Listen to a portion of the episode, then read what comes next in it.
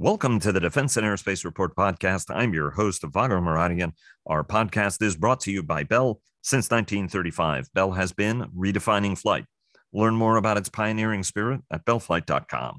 Joining us today, as he does on most Mondays, is my good friend Byron Callan of the independent Washington research firm Capital Alpha Partners for a look at the week ahead and whatever else is on his fertile mind. Byron, thanks so very much for joining us. Thanks, as always, Vago. Great to be here.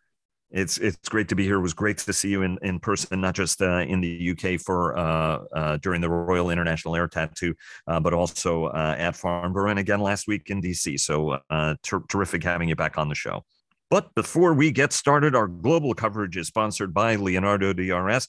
Fortress Information Security sponsors our weekly cyber report, and Northrop Grumman supports our cyber coverage overall. General Atomics Aeronautical Systems sponsors our coverage of strategy. Ultra Intelligence and Communications sponsors our command and control coverage. And we are a proud Farnborough International Airshow media partner. And our coverage of Britain's leading airshow was sponsored by Farnborough International and Leonardo DRS.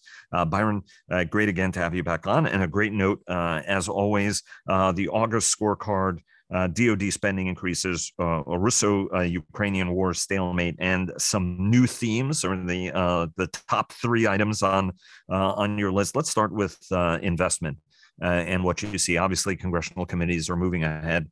what's your sense, not just in terms of what the spending outlook looks like, but also where outlays are, right? Because that's a pipe that opens up that sometimes can be a lagging indicator.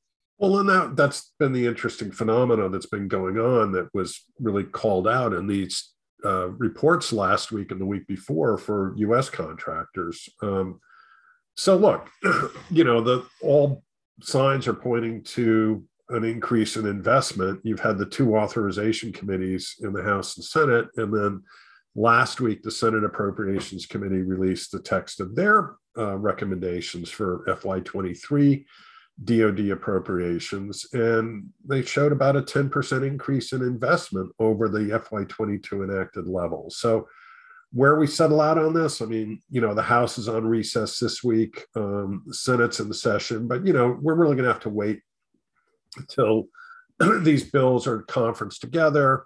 Um, you know, I'd expect House appropriations, which kind of marked to the president's request, uh, you know, they'll come up as they did last year um, you know, but we're really not this this drama won't really close out until late this year and, and may well slip into next year. But you know, I think I think the the signals are are positive that um, some are going to argue it's not enough, but you know, a 10% increase in investment. Uh, and when investment, I'm talking about procurement and research development, test and evaluation combined. That's that's a pretty decent increase. Um, the outlay issue, you know, it, it came out in this in this quarter again where you saw a number of contractors report organic sales declines for their defense segments. Um, you know, you don't have a complete picture on what the entire sector is doing because some companies like Boeing um, in their global services business, they really don't break out defense and commercial. Um, same to a degree in some of the Pratt and Whitney and uh, Collins segments at, at Raytheon Technologies. But you know, the point is, um, you, you saw some pretty significant organic sales declines, and that's kind of coincided with year over year declines in investment outlays.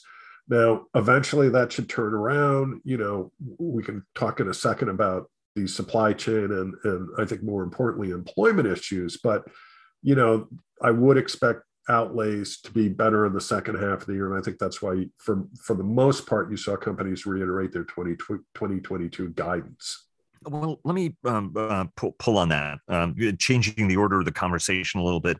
Um, let's talk a little bit about what the companies reported uh, last week, right? A very, very large number. Uh, the Washington Roundtable gang, uh, Ron, Sash, and, and Richard and I discussed that a little bit uh, yesterday. What were some of the takeaways from your standpoint in terms of the messaging? Right, I mean, every you know, getting beyond the um, you know supply chain problems, the inflation problems, the manpower and workforce uh, sh- shortfalls. What were some other broader themes that you saw emerge? Uh, well, really, from- I thought I thought the most important one was the manpower problems because it really you know the manpower issues are not new um, this was an issue you know if you talk to contractors prior to the pandemic they were having trouble you know, hiring and retaining, uh, particularly you know people with engineering or, or systems software backgrounds, and it hasn't gotten better. Um, you know, I think one of the more interesting comments was um, from Raytheon Technologies, which they basically said, well, you know, a recession may be the way we solve this problem. And so,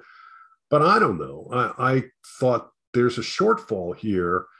And it may get back to, you know, are companies pushing an envelope too hard on operating margin and cash flow to the point that they aren't training and retaining people you know to make make their companies attractive places to work. You know have they gone overboard on some of the facilities consolidation and, and letting people go um, particularly that came out of for example a raytheon technologies merger? So i just wonder you know i think that's going to be a, it, it, was a theme talked about from Farnborough air show um, it's not just a us theme but but i think it's really going to be incumbent on uh, these companies to explain a little bit more what are they doing with human resources? You know I, I wrote it up. I thought one of the interesting comments was made by BAE systems that you know in contrast to a lot of the us companies they showed 3% uh, growth in the first half of the year. And they specifically called out that you know we had a real focus on kind of re-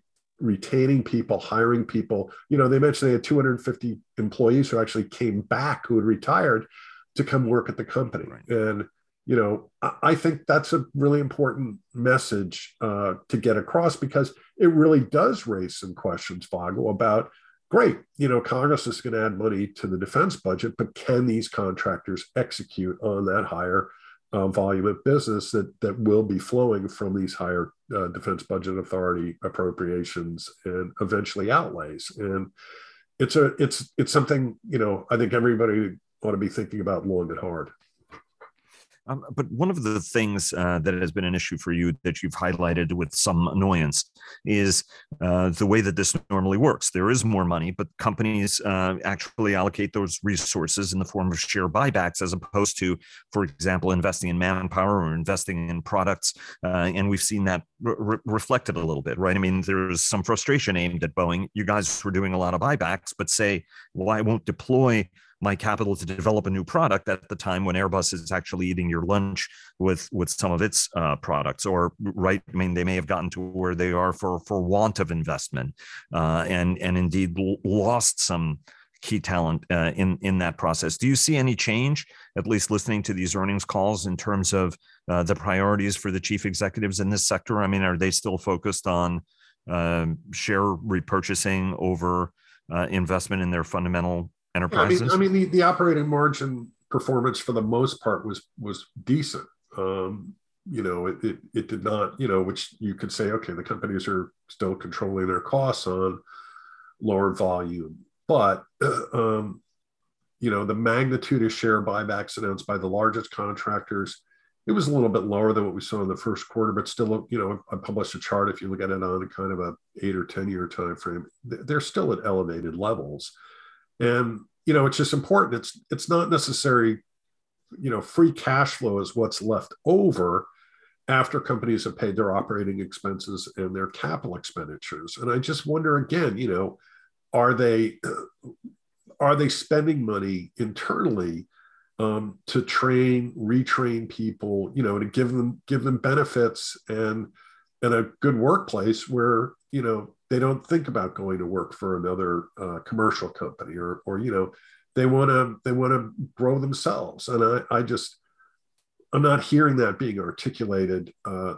you know even even just to the one-off comment that BAE systems made. And and i think it, it's not a new problem. To me the surprise was that it's been as persistent a problem and that somehow the largest companies have really not gotten their arms around it uh, and I should uh, point out, right, Ron yesterday pointed out that Northrop Grumman uh, has had a, a much more successful um, talent management uh, approach, um, and and that the company's ability to deliver may actually be driven uh, in part because of uh, because of that strategy, the strategy of in, investment and again yeah. re- retaining talent. Yeah, they were. They showed. You know, they were one of the fastest growing segments was space. Their space segment. So you know, the numbers do tell a story here. But but I, again, I think you just need to when you see these organic sales declines and companies and Northrop did reference that you know they had a plan and they thought they were getting their arms around it they were seeing hiring pick up so absolutely right to call that out it is it is maybe the point is some people around this some people the way they explained it during the call suggest that they're not on it um, and and uh, you know it's not just their small suppliers it's it's their own employees ability to, to handle this stuff and it's not just a problem in the defense sector i think it, it really you know flows across a whole the, the U.S. economy, European economies. It's it's just really interesting. Um, do you? Uh, I, I want to uh, get and talk a little bit more about Northrop in terms of the Federal Trade Commission reopening of the orbital ATK uh, deal, right? Four years on, which was uh, pretty extraordinary. I mean, you know, and, and the FTC and the government tend not to do that unless there's tangible evidence of malfeasance on the part or a violation of a of a, a consent decree. Uh, but I want to talk about the war, uh, your war stalemate uh, model uh, and and what it means. Um, more folks are uh, concerned uh, that despite you know all of these claims that hey we're focused we're going to help um, uh, Ukraine beat Russia, then eventually right people get tired of the storyline. We have grain shipments. Russia obviously having done that. Uh, to sort of telegraph that it's kind of a nice guy uh, when you know just like reopening Nord Stream is it's trying to balance punishing with uh, changing a little bit of the narrative, and we're, we're not that bad. Hoping that over time uh, the international community gets exhausted with uh, the costs uh, associated with supporting Ukraine. From your standpoint, what does the stalemating of the war mean, um, and what vector? are we on right i mean because on the one hand this is um, you know marks a change in the minds of many uh, on the other hand, the, it's a whole question of staying power ultimately, yeah. right? And we'll see how cold the winter is. You know, I'm going to pull off. Uh, there's a group out of Poland called Rochan Consulting that puts out this Ukraine conflict monitor, and I mean, it's a daily kind of assessment of here's what's going on with the conflict. Um, I mean, I I really commend their work. Um, you know, I, I think the point is uh, Michael Kofman, who you've had on the show, has called this out as well. You know, you see this initial excitement over the deployment of something like HIMARS, which, you know, all of a sudden Russian ammunition dumps command posts are vulnerable, but the Russian military is a learning organization and they make adjustments. And so the, the, the issue on the Ukraine conflict monitor that was just released by Rochan talked about they, they rely on, uh, it's actually NASA data um, that can detect fires and um, around the world, and they focus in. It's called FIRMS data uh, for anybody who's interested. But you know, they have this very neat map that basically says, oh yeah, after an initial lull in Russian artillery, you know, if you just judge by the number of fires that they see along this conflict line, they picked up again. So it's it's a back and forth, and um, the Korean deal you know, this is Poland, but that's also going to mean, you know, Poland can now, with greater confidence, uh, transfer some of the kit that they've got to Ukraine. But I, I just don't see signs of a decisive breakthrough by either side. Um, you know, they're both playing for time here. There was a statement, I guess, last week that uh, someone, uh, it wasn't Zelensky in Ukraine had made, but basically, you know, they were hoping for a summer offensive or a counteroffensive, but it was really contingent on training um, personnel, and now that looks like it's slipped more into the fall or even the winter. So, you know, as much as we look at iconic uh, weapon systems, you know, at the end of the day, war is usually about people and the competence of those people. Ukraine has suffered very heavily losses, as the Russians have as well, and so this this ability to respawn uh, military power and, and train the individuals, uh, you know, who are going to be in the front lines, but also the, the people who are going to be doing the staff work um, is a really important factor here. And that's why I just, I, I think this is going to go on into 2023. And then we really have to see, you know, will one side really start to show a decisive advantage over the other? Will Western European and US support wane for uh, supporting uh, Ukraine to the extent they they are. You know, will, will, Russia find other sources to backstop its military needs? The Iranian UAV reports are pretty interesting, but I, I still think there are other other places that they can pull to. So, Uh, and I, in a historic context, you know, I try and track this data. Um, the Russo-Ukrainian War is now probably the third longest running major conventional conflict since 1945, uh, and I'm right. not including the big, you know, civil counterinsurgency conflicts in Afghanistan or Iraq or or uh, or Vietnam, but um, it, it's already going on for a long time. You know, 150 plus days, and you're probably going to be able to double that, if not triple that, uh, before I think you get something more decisive. And I don't have a strong conviction how this is going to play out. Um, and, and I, I think that that's uh, right uh, at the at the heart of the challenge. And you know, you have to add to that the nefariousness with which the Russians are prosecuting this war, right? Turning nuclear power plants, for example, into fire bases, knowing that they can't.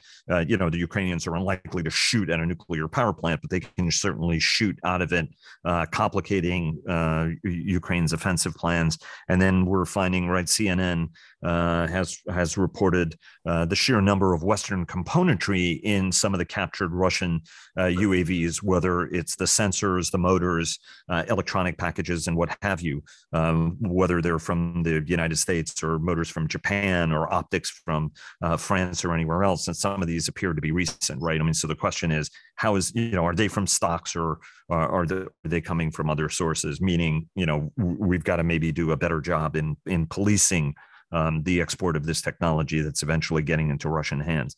Um, yeah. You you mentioned uh, you mentioned about new entrants, and we're going to get into get to that in, in just a second. But what are some of the new themes that you included in uh, the August scorecard?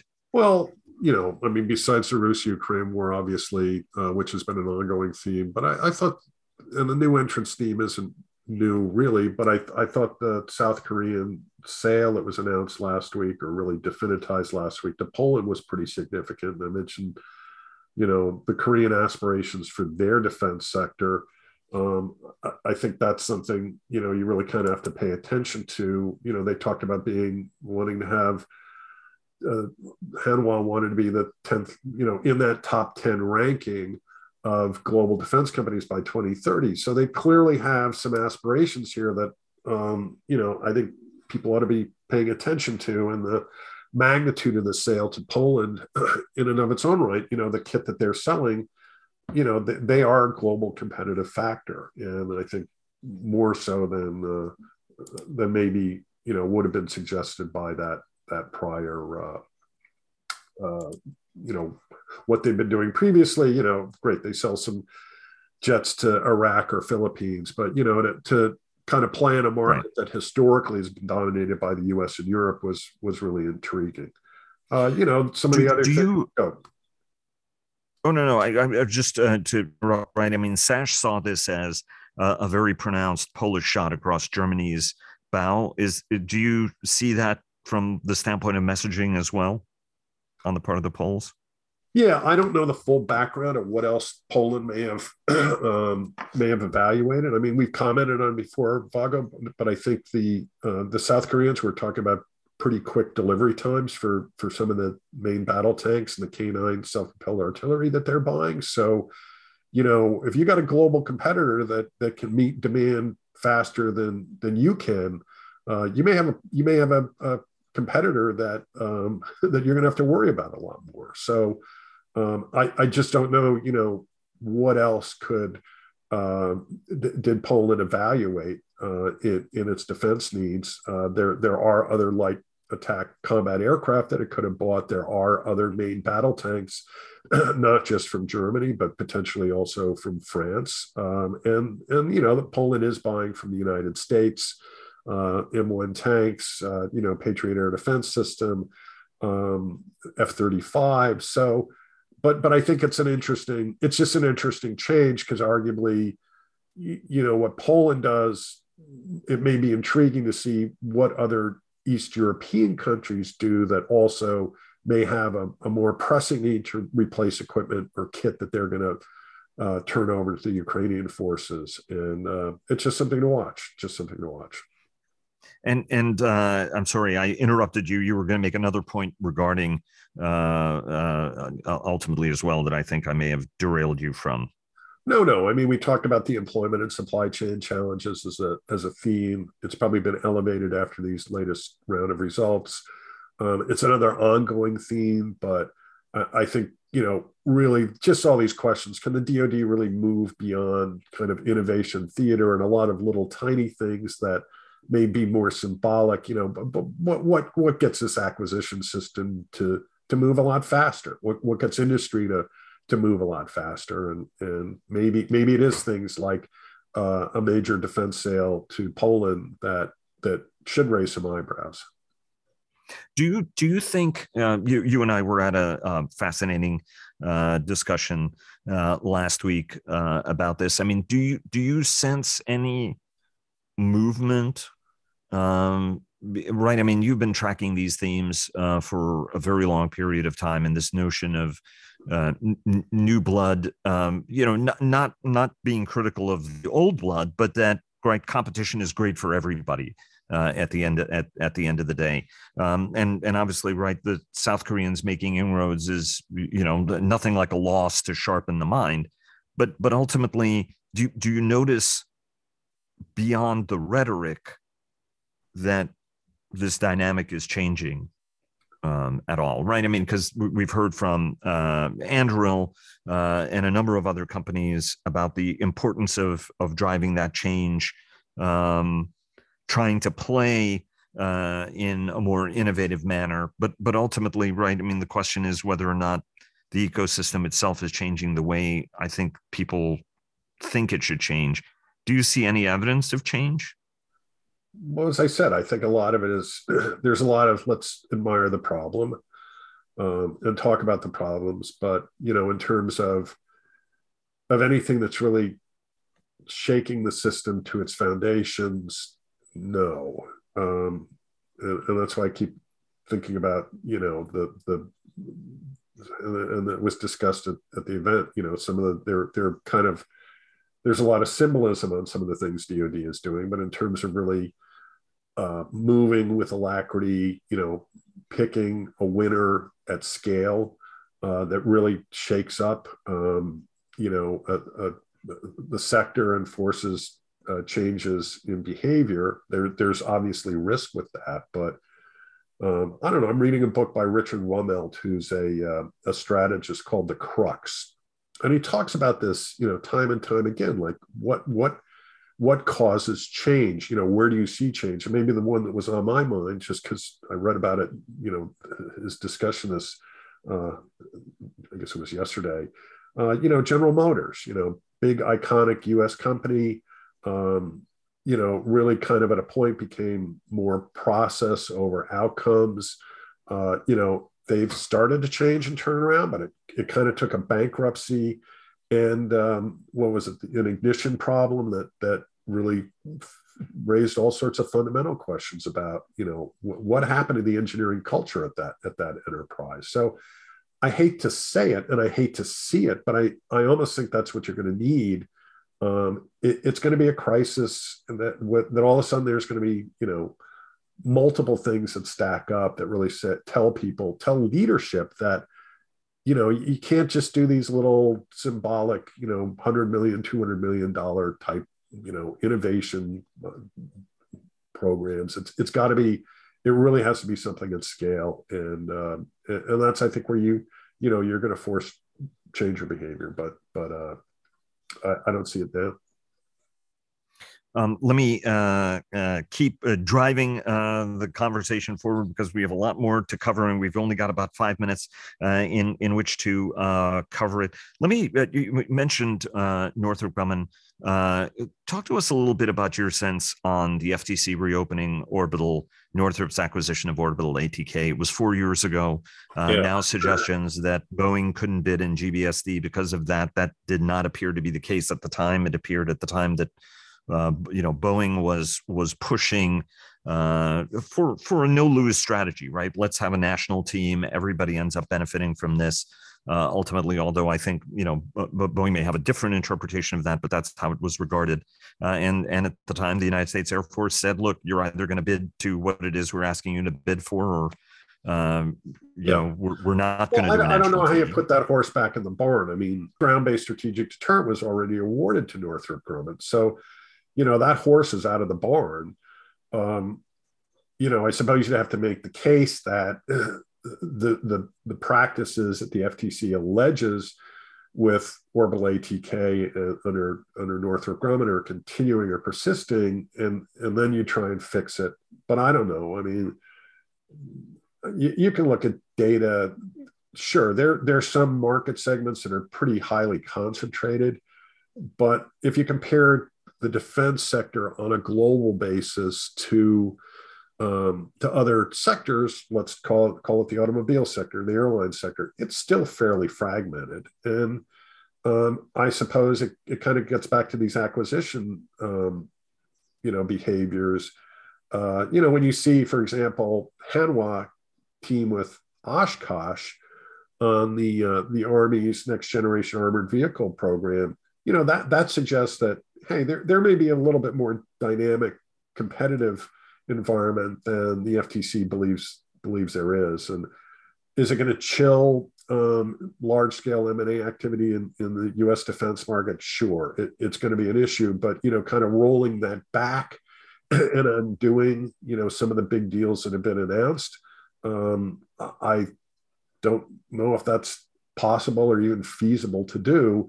And what are you going to get if you do it? Um, you know, again, it probably gets back to you know, it seems like there are a lot of smaller companies that would like to scale, and if you can you can address the competition issue that way, um, that may be a better better way of approaching it than just saying, ah, we've got we've got five or six, you know, two big um, uh, main defense primes. Let, us break them up, and that's gonna that's gonna reshuffle and make the market more competitive. I, I don't believe that.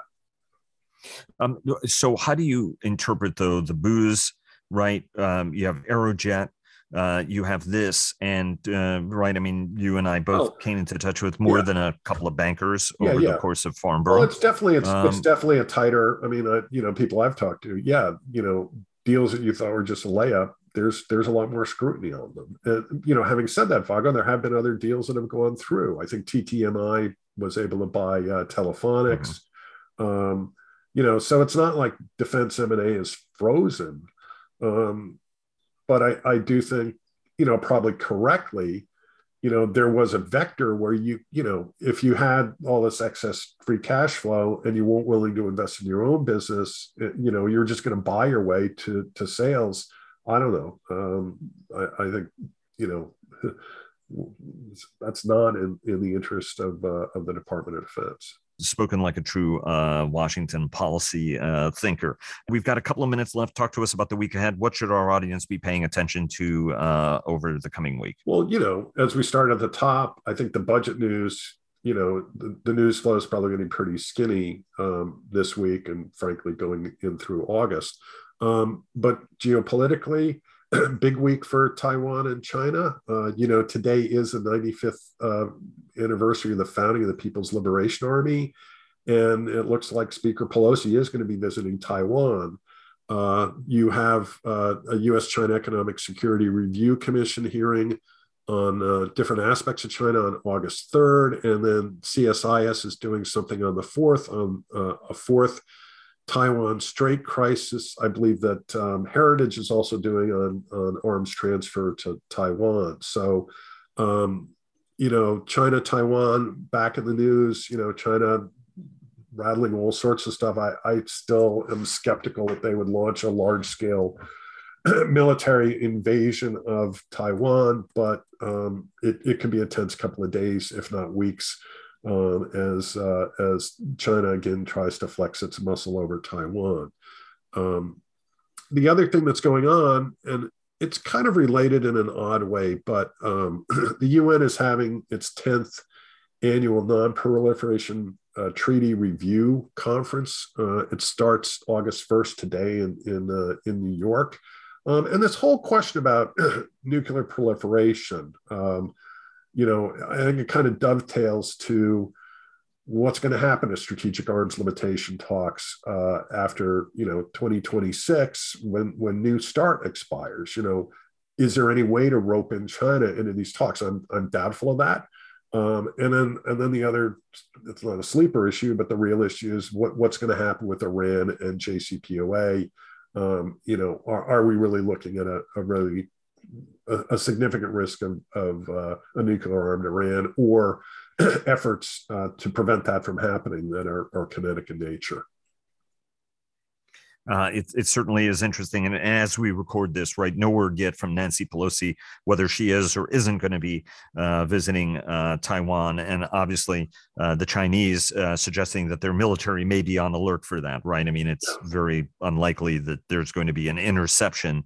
Uh, and and that would be one of those kind of things that that would obviously drive tensions. Byron, pleasure having you on the program. Always a treat. Look forward to having you back on again next week. In the meantime, have a great week. Absolutely, Bago. Thanks a lot.